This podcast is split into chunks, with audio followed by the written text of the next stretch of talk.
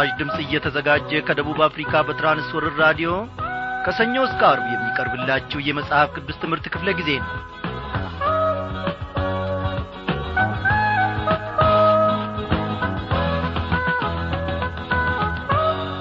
በተለያየ ዐይነት ግዳጅ ውስጥ ሆናችሁ በቤትም አንድ ላይ በመሰባሰብ ከጓደኞቻችሁ ከጎረቤቶቻችሁ ጋር ወይንም ደግሞ በሐኪም ቤት የአልጋ ቁራኛ ሆናችሁ ወይንም ደግሞ በማረሚያ ቤት አንድ ላይ በመሰባሰብ ይህንን የእግዚአብሔርን በረከት ለመካፈል ወደ ራዲዮናችሁ የተሰባሰባችሁትን ሁሉ ሰላምታችን በጌታ በኢየሱስ ክርስቶስ ስም ይድረሳችሁ።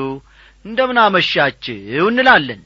እንግዲህ ይህን ጊዜ ሁላችሁም መጽሐፍ ቅዱሶቻችሁንና መጻፊያ ደብተሮቻችሁን አዘጋጅታችሁ ከጌታ ማዕድ ለመካፈል እንደ ቀረባችሁን ያምናለሁ እኔም ወንድሜም አለማየውም አንድ ላይ ሆነን እዚህ ከእግዚአብሔር ቃል እነሆ ለመካፈል ልባችንን አዘጋጅተን ቀርበናል። እግዚአብሔር ደግሞ እንደ መሻታችን ሁላችንንም እንደሚገናኘን ተስፋ እናደርጋለን።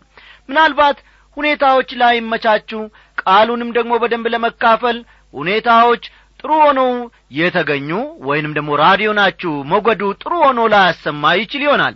እስቲ ራዲዮናችሁን አንቴና ወደ ላይ ሳብ አድርጉትና ግርግዳ አጠገብ ካላችሁ ራዲዮናችሁን ግርግዳውን አስደግፉት። ያን ጊዜ ትንሽ ጥራት ያለው ይሆናልና በያለንበት ስፍራ እንግዲህ የሚመለከተንና የሚባርከንን ጌታችንን እነሆ እያመሰገንን ወደ ዕለቱ ዝግጅታችን በዚህ ዝማሬ እናልፋለን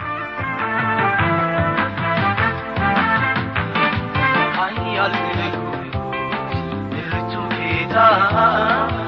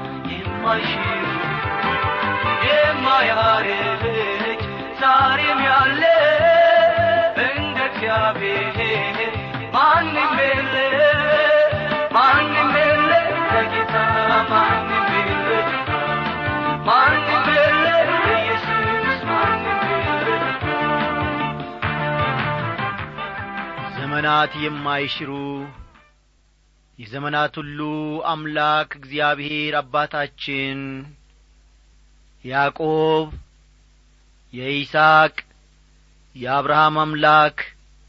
እናመሰግንሃለን። በዚህች ምሽት ደግሞ የእኛም አምላክ ሆነሃልና ከናፍርቶቻችን ተከፍተው ዘላለማዊውንና ቅዱሱን ስምህን ሲጠሩ እግዚአብሔር ሆይ ልባችን በደስታ በውስጣችን ይዘላል። እግዚአብሔር ሆይ ይህንን ዓለም እናሸንፍ ዘንድ እነሆ ልዩ ምልክት አድርገ ኢየሱስ ክርስቶስን ልጅህን ስለ ሰጠህን ከዚህም ዓለም ደግሞ እግዚአብሔር አምላካችን ሆይ ከቅብዝብዝነት እግዚአብሔር ሆይ ካለማረፍ ከመጨነቅ ከመዋከብ ሁሉ አንተ ስላሳረፍከን። ጌጣችን ምርኩዛችን ማረፊያችን መደላደያችን ስለ ሆንከን ክበር ተመስገን እንልሃለን ጌታ ሆይ። ከጸባዖት ከማደሪያ ሆነህ ደግሞ እነሆ ጌታ ሆይ ምስጋናችንን እንድትቀበል የምስጋና መሥዋዕታችን በአንተ ፊት ደግሞ የከበረ የሆን ዘንድ እንለምንሃለን። እግዚአብሔር ሆይ እነሆ አንተ ልጅህን ስለ እኛ አሳልፈ ባትሰጥ ኖሮ ኢየሱስ ክርስቶስ ደግሞ መስቀል ላይ ባይሞትና ሞትንም ትንሣኤ አድርጎ ባይነሣ ኖሮ ምን እንመስል እንደ ነበረ እናቃለን እግዚአብሔር ሆይ እነሆ ከቸርነትህና ከበጎነትህ የተነሣ ሰው መሆን ይችለናል። ቅዱሱን ስምህን ከማደሪያም መጥራት ይችለናል። የልጅነት መብትም ተሰጥቶናል። እግዚአብሔር ሆይ ሰው በሚጋፋበት ወንበር ሰው በሚጋደልበት ወንበር ሰው በሚጨቃጨቅበት ወንበር እግዚአብሔር አምላኬ ሆይ ከዚህ ሁሉ ለይተ። አንተ ደግሞ የልጅህን የኢየሱስ ክርስቶስን ታላቅነት ዘላለማዊነት የቤዛነቱንም ሥራ እንድንካፈል ታላቅ ሹመትን ስለ ሰጠህን እጅግ አድርገን እናመሰግንሃለን። ከዚህ የበለጠ ምን እንበል እግዚአብሔር ሆይ ሰው እንደሚያስበው ሳይሆን አንተ እንደ አባትነት እንደ እግዚአብሔርነት አስበህ ደግሞ እኛን ስለ ታደግከን ከቁጥርም ውስጥ ደግሞ ጨምረ ከቅዱሳን ጉባኤ ስለ ደመርከን እናመሰግንሃለን። በዚህች ምሽት ቃልህን ባርክልን። ጌታ ሆይ ያልተገለጠልን ያልተረዳነው ነገር ቢኖር በዚህች ምሽት ደግሞ በመንፈስ ቅዱስ አስተማሪነት እግዚአብሔር ሆይ ቃልህን እንድታስረዳንና እንድታስተምረን ወተት ከመጋት አጥንት መቈርጠም ወደምንችልበት ደረጃ እንድታደርሰን። እነሆ በምንኖርበት አካባቢ ሁሉ በምናልፍበት እግዚአብሔር አምላኬ ሆይ በመስሪያ ቤታችን በእርሻ ገበታችን በትምህርት ገበታችን ስፍራ ሁሉ ሰላሳና ስልሳ መቶም ፍሬ የምናፈራልህ ባሪያዎች አድርገ ሕይወታችንን እንድሠራ በዚህ ሰዓት ራሳችንን አሳልፈን ለአንተ እንሰጣለን። ምሽቱን የተባረከ ምሽታ አድርግልን። ሌሊቱን የተባረከ ሌሊታ አድርግልን። ቁርበታችን ባረፈበት ባልጋችን ላይ ሌሊቱን ሁሉ ቅዱሳን እግዚአብሔር ሆይ አገልጋዮችንና መላእክቶችን ልከ ደግሞ እግዚአብሔር ሆይ ቅጥር እንድትሆንልን እንለምንሃለን። ስለ ሰማህን ቃልህንም ደግሞ ስለምትባርክልን እግዚአብሔር ሆይ እናመሰግንሃለን። ሁሌም ትሰማናለ አሁንም ትሰማናለ ስምህ ይክበር ይመስገን። በኢየሱስ ክርስቶስ ባከበርከው በአንድ ልጅ ስም አሜን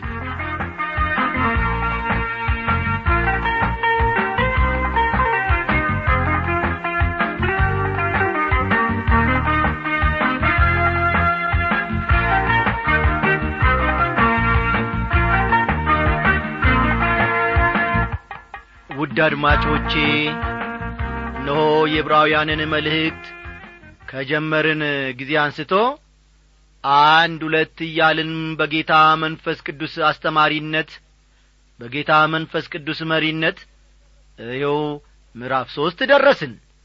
ከምዕራፍ አንድ የክርስቶስን ገናናነትና ክብር ተመለከትን። ከምዕራፍ ሁለት ደግሞ ጌታ ከክብሩ ዝቅ ዝቅ ማለቱን ተመልክተናል። እስካሁን ድረስ ክርስቶስ ከነቢያት የበለጠ መሆኑን ክርስቶስ ከመላእክትም የበለጠ መሆኑን አንድ በአንድ መመልከታችንን ታስታውሳላችሁ።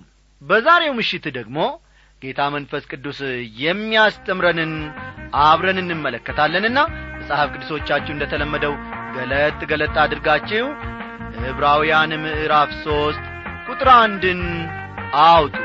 ዕብራውያን ምዕራፍ ሦስት ቁጥር አንድን ተመልከቱ።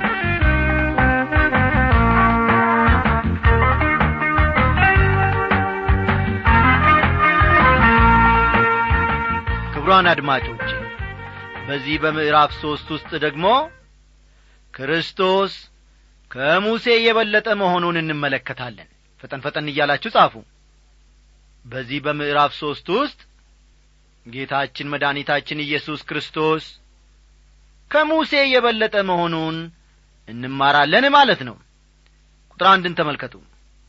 ስለዚህ ከሰማያዊው ጥሪ ተካፋዮች የሆናችሁ ቅዱሳን ወንድሞች ሆይ የሃይማኖታችንን ሐዋርያና ሊቀ ካህናት ኢየሱስ ክርስቶስን ተመልከቱ ይላል አስተውላችሁ ከሆነ ምዕራፉ ስለዚህ በማለት ነው የሚጀምረው። አስተዋላችሁ? ይሄ ቁጥር አንድ ሲጀምር ምን ይላል? ስለዚህ በማለት ይጀምራል። የመልእክቱ ጸሐፊ ጳውሎስ መሆኑን ከማምንበት ምክንያት አንዱም ይኸው ነው።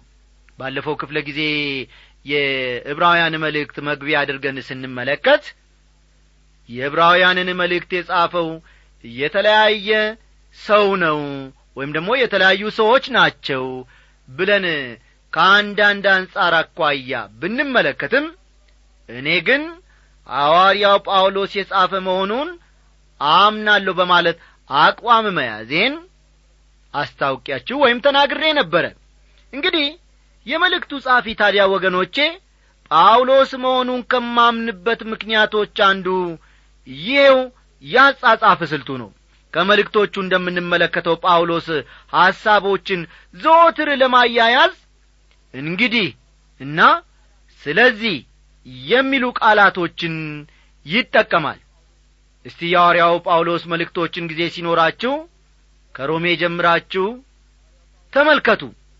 ሐዋርያው ጳውሎስ ብዙውን ጊዜ የሚጠቀማቸው ቃላት ምንድን ናቸው?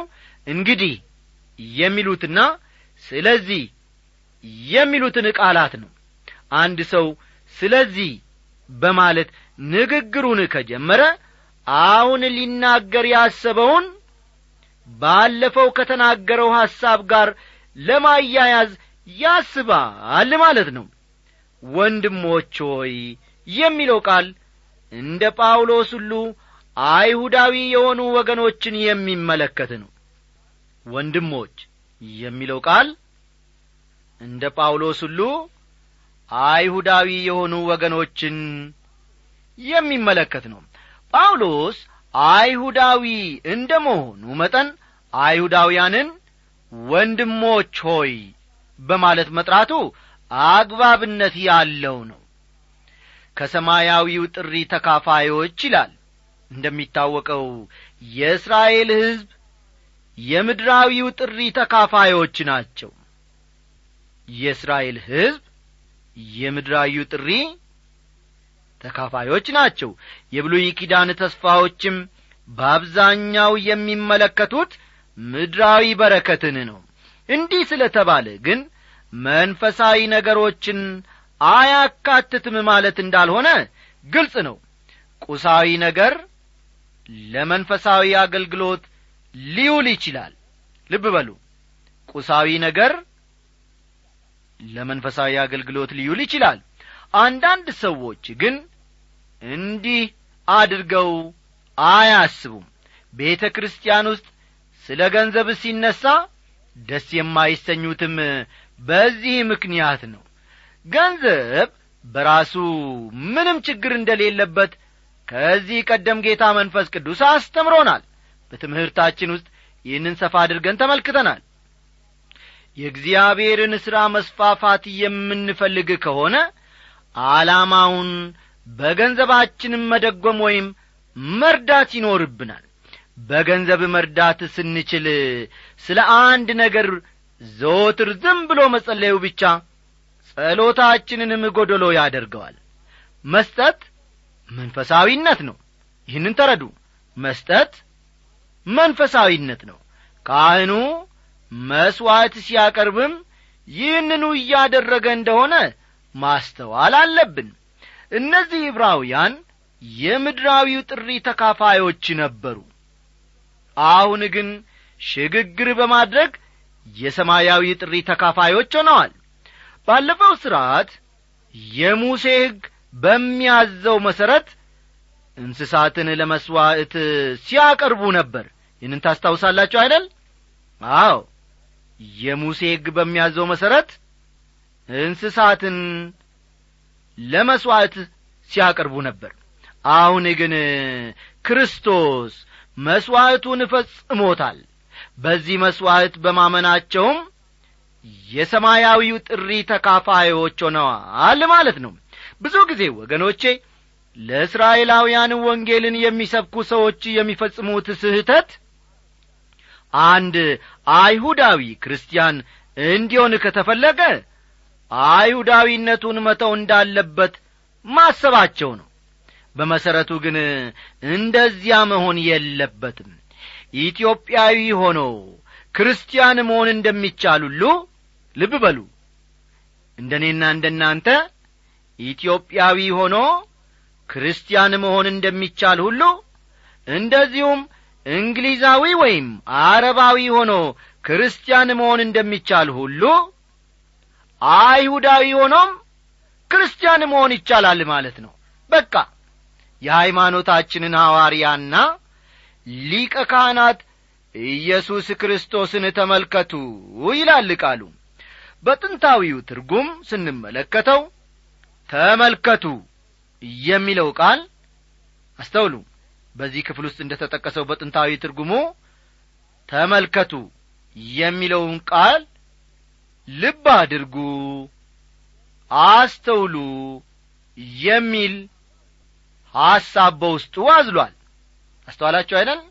በጥንታዊ ትርጉም ስንመለከተው ተመልከቱ የሚለው ቃል ልብ አድርጉ አስተውሉ የሚል ትርጉም በውስጡ ይዟል ኢየሱስ ክርስቶስን በተመለከተ ረጋ ብለን ማሰብና ማስተዋል እንዳለብን ነው ጸሐፊው ሊያሳስበን የሚሞክረው። ሐዋርያ ማለት የተላከ ወይም መልእክተኛ ማለት ነው። ልብ በሉ። ሐዋርያ ማለት የተላከ ወይም መልእክተኛ ማለት ነው። ኢየሱስ ወደዚህ ምድር የተላከ መልእክተኛ ነበር። እርሱ የራሱ የእግዚአብሔር መገለጥ ነውና ተመልከቱ። ማለትም ልብ አድርጋችሁ አስተውሉ ይላል ጸሐፊው። ኢየሱስ ክርስቶስ ሐዋርያ ብቻ ሳይሆን ሊቀ ካህናትም ነው። ይህን ነጥብ እንድትይዙ እፈልጋለሁ። ኢየሱስ ክርስቶስ ሐዋርያ ብቻ ሳይሆን ሊቀ ካህናትም ነው። ወደ ፊት እንደምንመለከተውም ጸሐፊው ለኢየሱስ ክርስቶስ ካህንነት ሰፋ ያለ ሽፋን ይሰጠዋል። ሊቀ ካህንነት በአገልግሎቱ ከሐዋርያ የተለየ ነው። ተመልከቱ። ሊቀ ካህንነት በአገልግሎቱ ከሐዋርያ የተለየ ነው። ሐዋርያ እንደ ነቢይ መልእክትን ከእግዚአብሔር ወደ ሰው የሚያመጣ ማለት ነው። ሐዋርያ እንደ ነቢይ ሁሉ መልእክትን ከእግዚአብሔር ወደ እኛ ያመጣል ማለት ነው። በእግዚአብሔር ቦታ ሆነው ለሰው የሚናገርም ማለት ነው። ሐዋርያ ማለት በእግዚአብሔር ፈንታ ወይም በእግዚአብሔር ቦታ ሆኖ ለሰው የሚናገር ማለት ነው።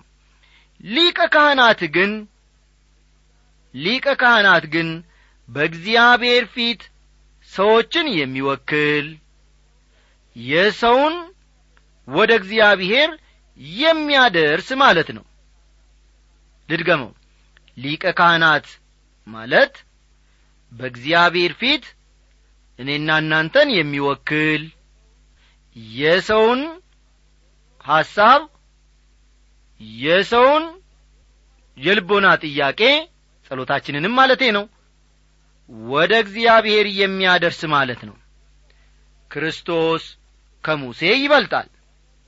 ክርስቶስ ከነቢያትም ሆነ ከመላእክት የሚበልጥ መሆኑን ካሳየ በኋላ አሁን ደግሞ ከሙሴ እንደሚበልጥ ያመለክታል።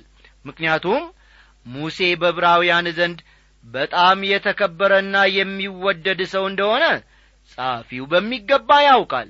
ቁጥር ሁለትን እንመልከት ሙሴ ደግሞ በቤቱ ሁሉ የታመነ እንደሆነ እርሱ ለሾመው የታመነ ነበረ ይላል። ሙሴ ደግሞ በቤቱ ሁሉ የታመነ እንደሆነ ሲል የሚያመለክተው ሙሴ ደግሞ በቤቱ ሁሉ የታመነ እንደሆነ የሚለው ሐረግ የሚያመለክተው ሙሴ በእግዚአብሔር ቤት ውስጥ ስለ ነበረው ስፍራ ሲያመለክት ነው። ሙሴ በእግዚአብሔር ቤት ውስጥ ስለ ነበረው ስፍራ ሲያመለክት ነው። ቤት የሚለው ቃል ቤት የሚለው ቃል በዚህ ምዕራፍ ውስጥ ሰባት ጊዜ ያክል ተጠቅሷል። ሙሴ በእግዚአብሔር ቤት የታመነ አገልጋይ ነበር። ቁጥር ሦስትና አራትን እንመልከት። ቤትን የሚያዘጋጀው ከቤቱ ይልቅ የሚበልጥ ክብር እንዳለው መጠን እንዲሁ እርሱ ከሙሴ ይልቅ የሚበልጥ ክብር የተገባ ሆኖ ተቈጥሮአልና ይላል። ሙሴ በእግዚአብሔር ቤት ታማኝ አገልጋይ ነበር። ያንን ቤት የሠራው ግን ክርስቶስ ነበር። ኢየሱስ ፈጣሪ ሲሆን ሙሴ ግን ፍጡር ነው። ቁጥር አምስትና ስድስት ሙሴስ በኋላ ስለሚነገረው ነገር ምስክር ሊሆን በቤቱ ሁሉ እንደ ሎሌ እየታመነ ነበረ። እኛም የምንደፍርበትን የምንመካበትንም ተስፋ እስከ መጨረሻው አጽንተን ብንጠብቅ ቤቱ ነን ይላል።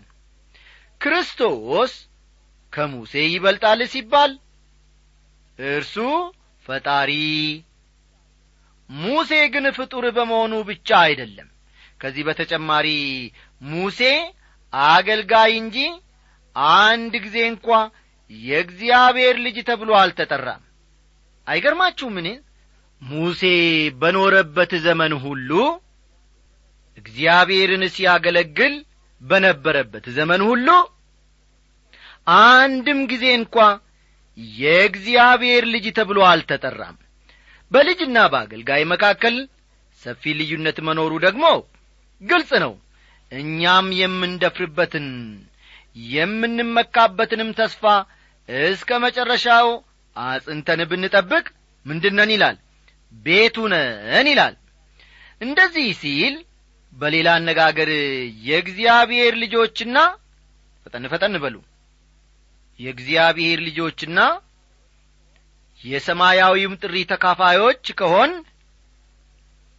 የሰማያዊውም ጥሪ ተካፋዮች ከሆን እስከ መጨረሻው ድረስ ታማኝ እንሁን። የእግዚአብሔር ቤት መሆናችን የሚታወቀውም ያኔ ነው ማለቱ ነው። እስከ መጨረሻው ድረስ ታማኝ እንሁን። የእግዚአብሔር ቤት መሆናችን የሚታወቀውም ያኔ ነው ማለቱ ነው። የእግዚአብሔር ቤት መሆናችን የሚታወቀውም ያኔ ነው ማለቱ ነው ሐዋርያው ዮሐንስ ደግሞ በአንደኛ ዮሐንስ ምዕራፍ ሁለት ቁጥር አሥራ ዘጠኝ ይህንኑ ሐሳብ በሚከተለው ሁኔታ ገልጾታል። አንደኛ ዮሐንስ ምዕራፍ ሁለት ቁጥር አሥራ ዘጠኝ ከእኛ ዘንድ ወጡ ዳሩ ግን ከእኛ ወገን አልነበሩም። ከእኛ ወገንስ ቢሆኑ ከእኛ ጋር ጸንተው በኖሩ ነበር። ነገር ግን ሁሉ ከእኛ ወገን እንዳልሆኑ ይገለጡ ዘንድ ወጡ ይላል። በአሁኑ ጊዜ ብዙ የሐሰት ትምህርቶች በየከተማው በየመንደሩም እየተስፋፉ ነው። ብዙዎችም በተለያዩ የሐሰት ትምህርቶች ተወስደዋል። ይህ የሆነው ደግሞ የእርሱ የሆኑት የእርሱ ካልሆኑት እንዲለዩ እግዚአብሔር በመፍቀዱ ነው ብዬ አስባለሁ። የእግዚአብሔር ልጆች የሆኑት በእምነታቸው እስከ መጨረሻው ድረስ ጸንተው ይቆማሉ። ወገኖቼ እስካሁን ድረስ መንፈስ ቅዱስ እንዳስተማረን ክርስቶስ ከነቢያት ይበልጣል። ክርስቶስ ከመላእክት ይበልጣል። ደግሞም ክርስቶስ ከሙሴም ይበልጣል። ስለዚህም በትምህርታችን ውስጥ እርሱን ተመልከቱ መባላችን ብዙ የሚያስገርም ሊሆን አይችልም።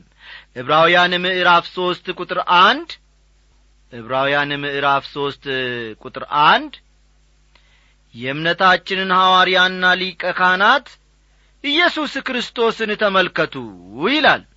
ዕብራውያን ምዕራፍ አሥራ ሁለት ቁጥር ሦስት ደግሞ ዕብራውያን ምዕራፍ አሥራ ሁለት ቁጥር ሦስት ደግሞ በነፍሳችሁ ዝላችሁ እንዳትደክሙ ከኀጢአተኞች በደረሰበት እንዲህ ባለ መቃወም የጸናውን አስቡ ወይም ተመልከቱ ይላል።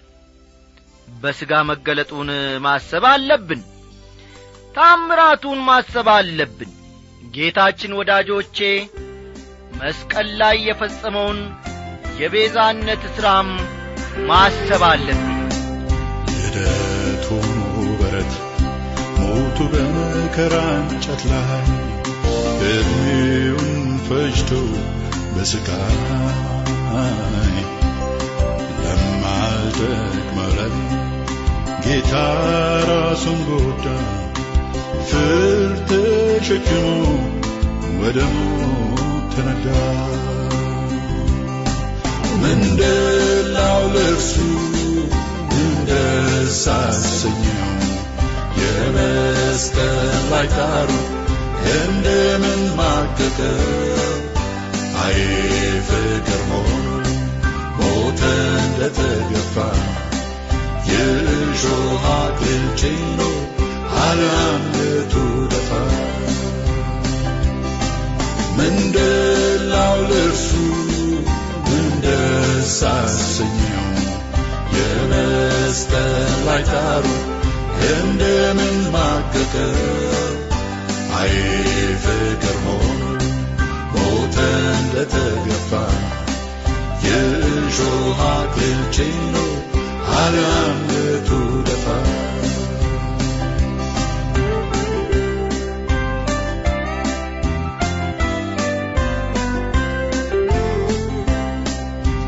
ፍቅርን ለብሶ ርኅራሄ ያስገድዶት የነፍሴ ለቅሶ ተሰምቶ መጣ የኔ ጌታ ሞተ ተጎሳቅሎ የአባቱን ፈቃድ ፈጽሞታል ታግሎ ምንደላው ለእርሱ ምንደስ አሰኘው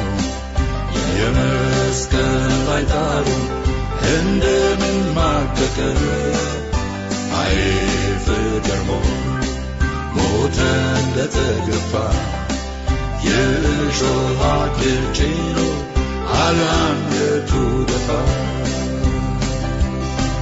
ምንደላው ለእርሱ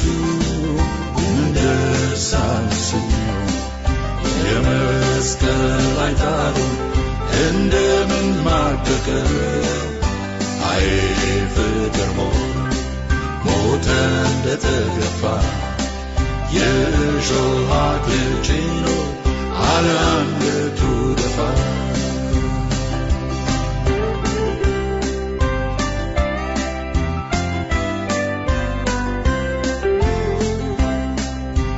ምን ዋልኩለት ለዚህ ወዳጅ ከቶ ለሞተው እኔን ተክቶ አልተገራም ልቤ አልታረቀም ገና መቼም ተስፋ አልቆርጥ